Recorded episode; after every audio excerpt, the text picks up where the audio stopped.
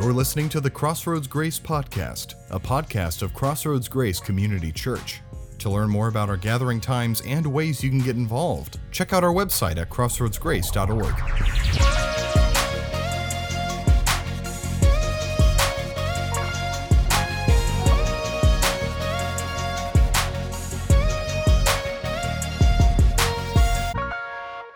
Today we're in Exodus chapter 3, and we're looking at exiting our insecurities. Um, so if you want to open up your Bibles there, go to Crossroads app and look at the sermon notes, you can follow along there. In Crossroads Online, the chat hosts are going to drop in those notes and the scriptures as we go. Well, do you remember as a kid um, being on the playground and uh, some kid would run up to you, slap you on the back, and say, Tag, you're it, right? And uh, the whole idea, as you know, is like at that point, you've got to run after them and tag them right back. But maybe you were a little bit like me. You were like, in that split second, you do a little assessment of the whole situation. You look at the kid and you go, Can I take him? And if you can, then it's on. But if you can't, you just kind of shrug your shoulders, look cool. You know, you're too big for that. You know, I'm not playing your silly games of tag. Well, it's been a long time since I've been tagged in that way. Not inviting any of you to do that this morning, by the way. I'll just try to look cool. Um, but I do get tagged for all sorts of assignments. And just a couple weeks ago, my wife tagged me for an assignment that I just dread taking one of my kids to a kids' party. now, when I became a dad, I have five kids, so I, I was in hook, line, and sinker for this, right? Like I, I was up for diapers, I was up for exhaustion, I was up for throw up, I was up for discipline, I was up for all that stuff, right? But kids' parties, that one kind of caught me off guard, right? I remember the first one. I was green. I was really green. so nobody gave me the memo that you're supposed to turn up an hour late because if you get there on time, they're still setting up and there's no other kids there. And nobody gave me the memo that's only just family there. And so, yes, you might be taking your kid with you, but he's going to disappear into that bounce house for two hours. And so it's just going to be you, your stale nachos, and your thoughts of how you can escape this miserable situation as fast as possible, right? Anybody else not get the memo? Yeah. So, my wife's amazing. She is an extrovert. She loves talking to people. I'm an introvert. I don't love that part of kids' parties. And so, uh, she's taken that assignment many times. So, when she tagged me a couple weeks ago and said, Hey, you got to do this one, I knew I was it. So, I went and I survived. yes. But you know what? Here's the reason. Here's why I hate those situations so much. It raises all my insecurities. Okay? See, growing up, I was a nerd before it was cool to be a nerd. Okay? And I have that feeling of insecurity right here. It's still there, you know? Um, for me, when I think about small talk, that's a big headache in my mind. Anybody else with me on that? Small talk's big, yeah, thank you. Um, and get this Get this I'm a pastor who used to be a math teacher, okay? You bring that up in conversation, just one of those things, and the conversation's over. I got both. I got both, all right? So I've had to learn, I've had to learn how to keep my insecurities from paralyzing me, okay? But it's just not me who struggles with these kind of things. We all do. If we're honest, we all have insecurities. And yes, even the mighty Moses had insecurities. Yet the Moses that we're going to talk about in the weeks to come, who stands up to Pharaoh, who does amazing miracles, who leads hundreds of thousands of people for decades, that Moses, inside, he had insecurities. And today we get to go a little bit behind the scenes. We get to listen in on a one on one conversation Moses had with God. And God tags Moses for the first time, and Moses has all sorts of excuses why he's not going to do what God's asking because underneath those excuses are all sorts of insecurities. So we're going to jump into Exodus chapter 3, verse 1, where we find a very comfortable Moses shepherding someone else's sheep. Look what it says. Now Moses was tending the flock of Jethro, his father in law, the priest of Midian. And he led the flock to the far side of the wilderness and came to Horeb, the mountain of God. Now remember, this is Moses, who is born an Israelite, He's adopted, he was adopted by Pharaoh's daughter. He was raised in the Egyptian palace. Um, he realized as he grew up that his people were in slavery. He wanted to do something about it. And as we saw last week, he went about it all the wrong way, ends up killing a guy, flees Egypt for his life, and this is where we pick him up. He's now a shepherd. He's got married. He's shepherding his father in law's sheep. Um, and as much as he's been demoted, it seems like he feels pretty comfortable in his situation. But so often in life, uh, we get comfortable, God says, Yeah, it's go time. Verse 2 There's the, There the angel of the Lord appeared to him in flames of fire from within a bush. Yeah, God's like, This is serious go time. Moses saw that the bush was on fire and it did not burn up. So Moses thought, I'll go over and see this strange sight, why the bush does not burn up. I love it when the Bible just tells you what they're thinking. It just kind of seems kind of funny. But when the Lord saw that Moses had gone over to look, God called to him from within the bush, Moses, Moses. Talk about a way to get somebody's attention, right? By the way, did you see that in verse 2 how it's the angel of the Lord? And then in verse 4, it says that it's God talking to him. Most Bible scholars believe this is actually Jesus right now talking one on one with Moses. So, how does Moses respond? Verse 4 And Moses said, Here I am. Which, by the way, take note, that's an excellent way to respond if God calls you. Here I am.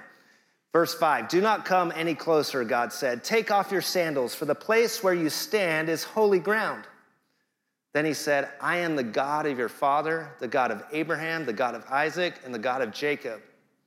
At this, Moses hid his face because he was afraid to look at God. I mean, what an amazing scene, right?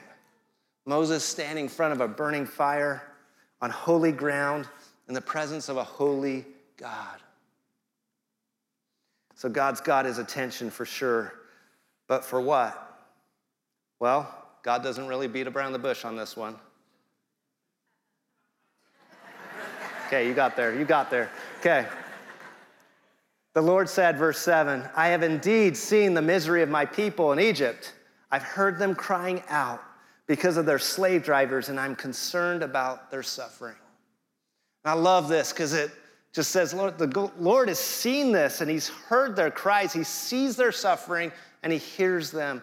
I want you to know this morning, whether you're online, you're here on site, what, whatever situation you're dealing with, if you're, you're dealing with difficult times, God sees it and He hears your cries. That is the kind of God we have. So He hears these cries and He tells Moses about that. And I can just imagine saying, Moses saying, Yeah, I, I know all about that. I was there, I saw it. You got to do something about that, God. You got to you got to you got to take care of that. Why aren't you doing something? You know? I'm glad you heard about it. Good luck. You go, God. But like we said in week one, God's got a plan. Verse 10 So now go, he says to Moses, I'm sending you to Pharaoh to bring my people, the Israelites, out of Egypt. To put it Crossroads way, tag you're it, Moses. God says, I've heard my people and I'm tagging you to go do something about it. Now, think about this for a moment.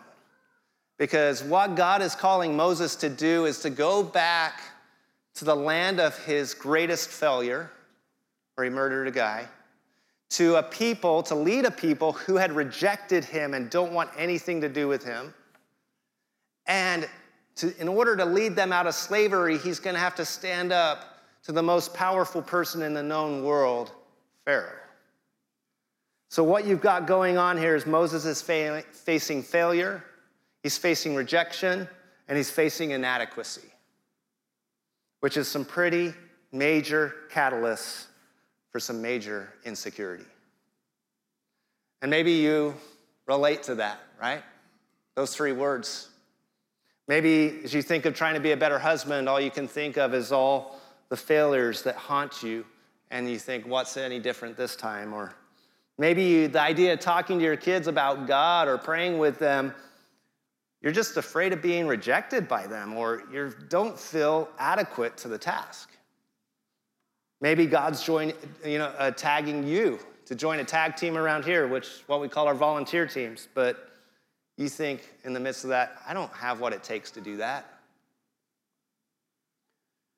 You see, with this mission back to Egypt, God has triggered all of Moses' insecurity alarms. In Moses' head, he is like, I can't do this. And surprise, surprise, Moses tags God back. See, Moses hadn't learned the rules of tag yet. There's no tag backs. But he doesn't just tag God back once or twice, he tags God back five times. And we're going to look at each of those in succession here.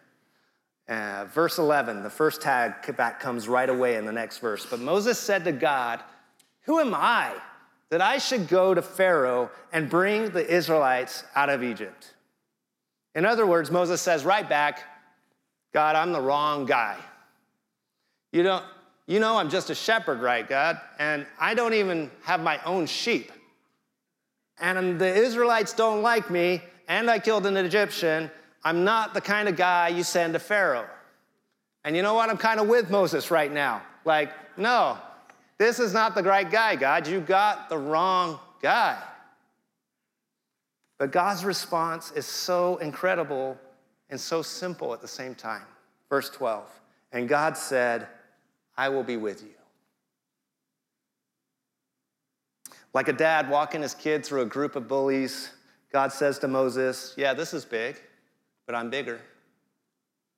He tags Moses right back and says, I will be with you. Notice he doesn't try to repair Moses' self esteem. He doesn't try to tell him that the Israelites don't mind you that much, Moses. Doesn't try to say, hey, you've got a great beard, Moses.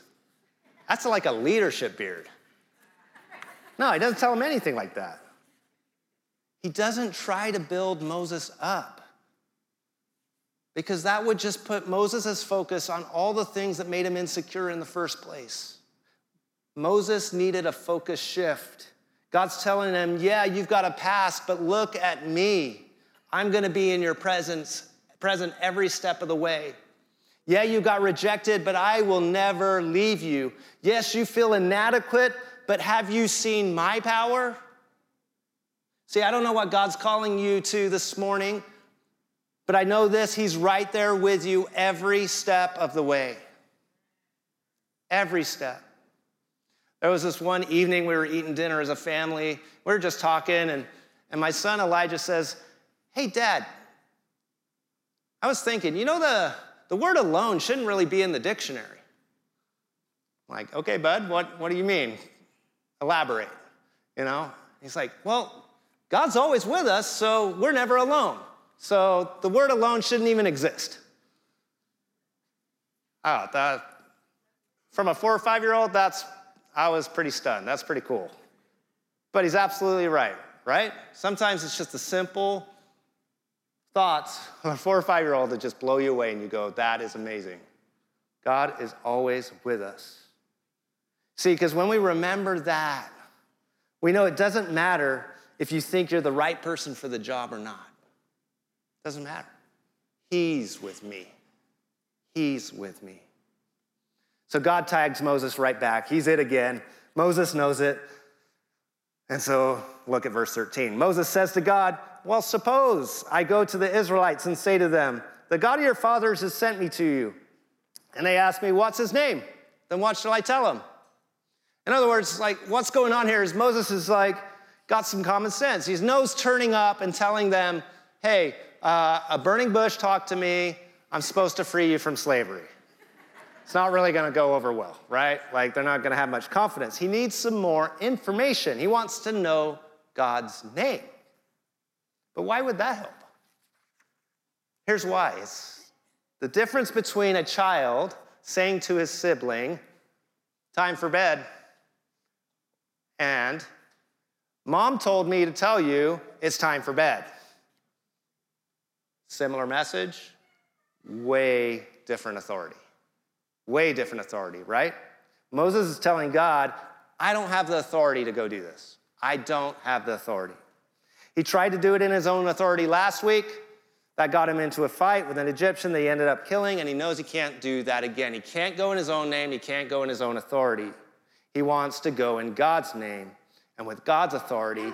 And in a land full of false gods, he wants to tell them the name of the true and living God. And so, in response here, for the first time in Scripture, God reveals his name. In verse 14, God said to Moses, I am who I am. That is what you are to say to the Israelites. I am has sent me to you. I am who I am. That's God's name. It's kind of weird, right? It's kind of a weird name, but I am for short. I guess some of his friends call him that, maybe. I don't know. But I am who I am isn't just any old name. See, when God names things, that's what it's, it's almost like that is what they are, that's what they become. So, all throughout the Bible, God gives people names, things names, and that's what they are. And so, when God names himself, it's a representation of who he is. And I am who I am means he's self existent, he's completely independent. He answers to no one, needs no one, and there is no one more powerful than him. See, God is just like the fire that Moses is still talking to right now. The fire that doesn't burn up because it doesn't need any fuel. Because that is exactly what God is like. He's fire without fuel, He's existence without end, He's a ruler without rival. And that's the kind of name that you want to go with when you're going on a mission. So God tags Moses as right back. He says, Go in my name and my authority. You see, this morning, you might not be called to free slaves from a powerful nation, but when God calls you to make a difference in your neighborhood, it's not in your name, but in Jesus' name that you do that. When He lays on your heart to pray for a change in your marriage, it's not in your name, but in Jesus' name that you do that. When He calls you to serve on a tag team or share your faith in your workplace, you can go confidently in the name and the authority of the I am. You'd think Moses at this point, he'd be like, well, that's some pretty serious firepower behind me. Let's roll, let's go, let's do this thing. Uh uh-uh, uh not yet, no. Chapter 4, verse 1. Moses answered, What if they don't believe me or listen to me and say, The Lord did not appear to you? See, Moses is scared of rejection, he's scared of failure. He's tagging God back saying, They won't believe me. And I don't know about you, but at this point, I'm like, Moses, you've seen a burning bush. God said he's to be with you. It's the I am who I am. There's nobody else. Like, my goodness, you're still scared? That's until I get honest with myself and I go, yeah, exactly the same way. In fact, God calls me to far less, and He's never let me down, and I still try to tag Him back. You see, perhaps God has called you to talk to someone, and you've thought, just like Moses, they won't believe me. Maybe you thought, my kids won't believe me that I've given my life to Jesus and things have changed. My husband won't be up for counseling. My neighbors wouldn't want to come to church. Whatever it might be, that's where we're just like Moses and we've misunderstood the mission. You see, God didn't ask Moses to convince them. You can read in the following verses that God gives Moses three miraculous signs signs that would have been really significant to Pharaoh. He gives him a staff that turns into a snake. He has Moses put his hand in his coat, and when he brings it out, it's covered in leprosy, and then he puts it back in and pulls it out again, and it's completely healed. And finally, he gives Moses this sign be able to, to turn the river Nile water into blood. But you got to remember that this was before there was scripture written down. This was before Jesus had come, before their death and the resurrection. There was nothing. It was Moses and these signs.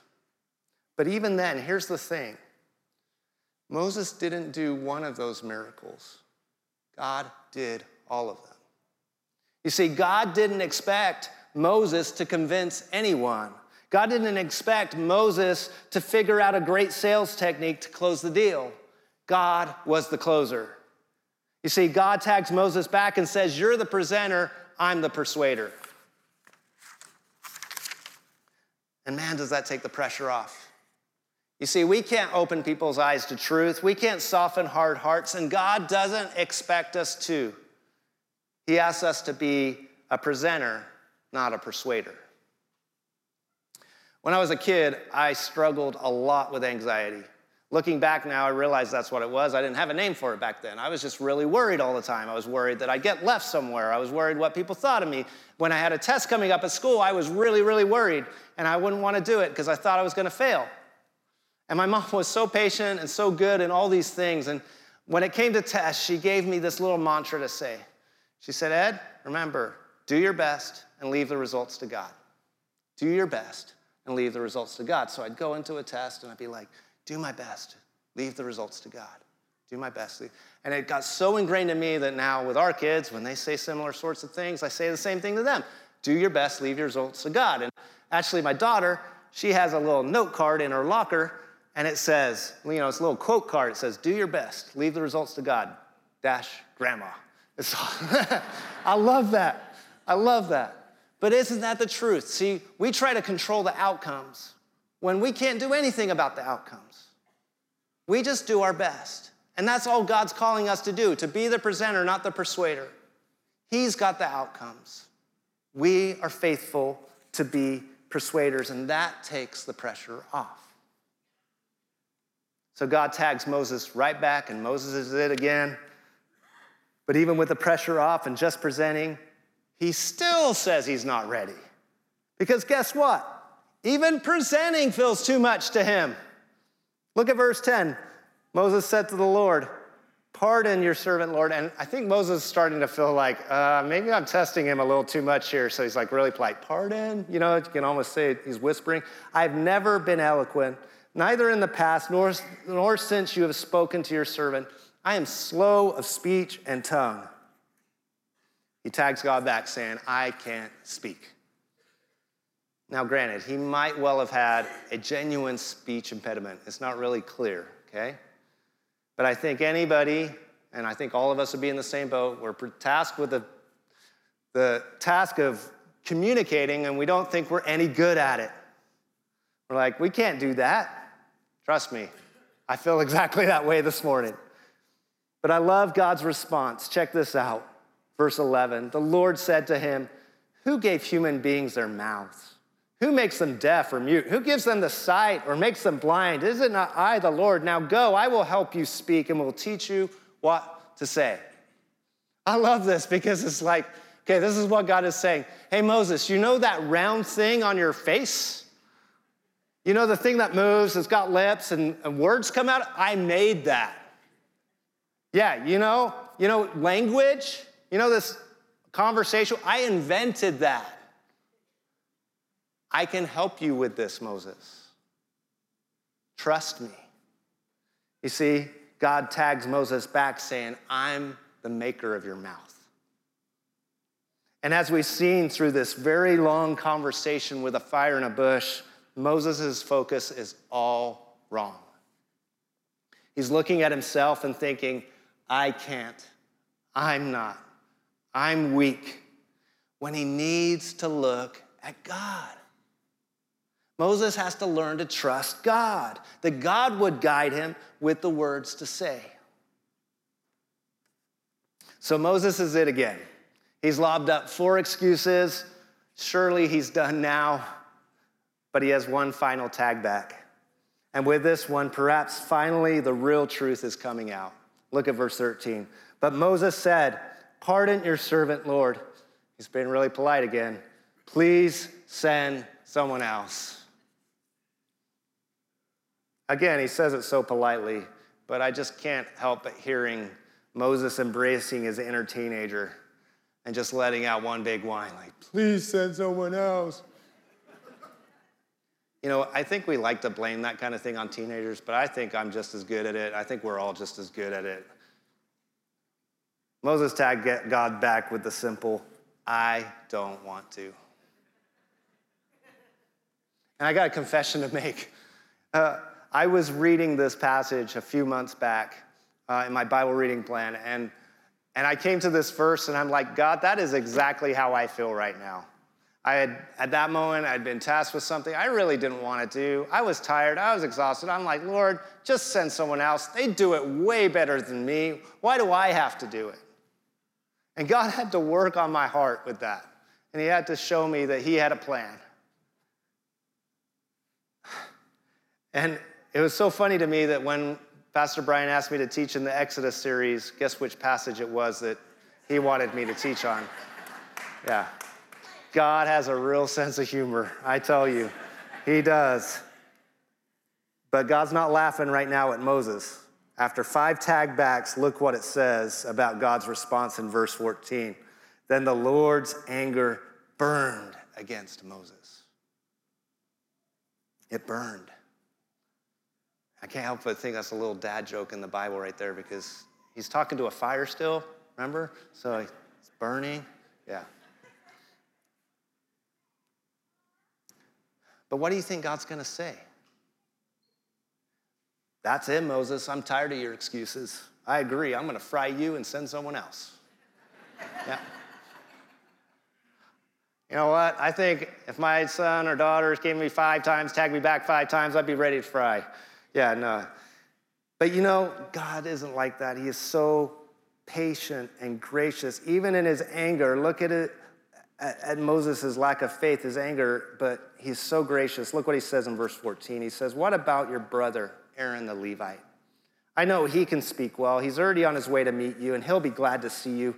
You shall speak to him and put words in his mouth. I will help both of you speak and will teach you what to do. See, God's so gracious. He's so gracious with us. He meets Moses in his insecurities. He doesn't send somebody else. But he does give Moses someone else, a partner to go with him. But don't miss verse 15, what he says I will help you, and I will teach you what to do. You see, the, the answer again to Moses' insecurity isn't Aaron, it's still God. See, God takes Moses back and says, I will help you and teach you. You see, again and again in this conversation, Moses was so focused on what he couldn't do that he had lost sight of what God could do through him. See, I don't know what God is calling you to do this morning. I don't know what kind of insecurities you're dealing with. Maybe your looks, your abilities, your education, your fear of failure, you feel rejection, you feel completely inadequate to what God is calling you to do. But the answer to those insecurities is not in yourself. Not one time in this conversation did God say to Moses anything about how good, how effective, how perfect Moses was for this mission. Instead, every time he says, Moses, look at me, I'm with you, I'm the authority, I'll change hearts, I'll show you what to say, trust me, just keep your eyes on me. And that's exactly what we need to do. You see, we overcome insecurity by keeping our eyes on Jesus. Eyes on us, insecure. Eyes on the scary mission, insecure. Eyes on Jesus, secure. We overcome insecurity by keeping our eyes on Jesus. There's a story told in Matthew's gospel where Jesus had been teaching all day and uh, the disciples were tired and stuff, but he sends the disciples off to sail across the Sea of Galilee. And he says, I'm going to stay here. I'm going to get some rest. I'm going to pray. You guys go, and I'll meet you on the other side. They didn't know how he's going to get there, but he, they said, okay. So there he sailed all night. And just as the sun was just starting to come up, they were looking out over the boat and they saw this figure on the water. And they start to freak out because they think it's a ghost. But then the ghost says, It's me, Jesus. It's me. Don't be afraid. And the disciples are like, Wait a second, Jesus is walking on the water right now. That is unreal. Now, Peter, if the disciples are new to you, Peter's like this bold, brash guy. He's always the first to do everything. He's got a big mouth. He's awesome. And he's like, Hey, I want to get out of the boat and see Jesus and walk on the water to him. So he's like, Jesus, if it's really you, I want to come out there with you and walk on the water. And Jesus is like, all right, come on over. So Peter, who is a fisherman, and so he would have got out of a boat a million times. He, you know, and every time before he would just step over and step into the water and get wet. But this time he steps over the boat and he puts his foot down, and that water supports him. And he takes a step. And he starts to walk towards Jesus. And he takes another step. And he takes another step. And the water is somehow solid ground. But then all of a sudden, he, he starts to see the waves and he starts to think about the fact that water isn't supposed to hold anybody up. And crucially, he takes his eyes off Jesus and he begins to sink. And he cries out, he's like, Lord, save me. Like, he's in the middle of nowhere. And Jesus walks over on the water, pulls him out, takes him over to the boat, gets him back in the boat, and says, Peter, why'd you, why'd you lack faith? In other words, why'd you take your eyes off me? You see, as long as Peter's eyes were focused on Jesus, he could walk on water. He could do the impossible. But as soon as he took his eyes off Jesus, that was it. He was insecure, he was sinking. See, maybe today you're struggling with insecurities. Maybe today you've never got out of the boat. You've never given your life to Jesus. You've never said, I'm going to trust him with my life. And you're scared to. Trust me, you can give your life to Him. Keep your eyes on Him, you'll be just fine. He loves you, He went all the way to the cross for you.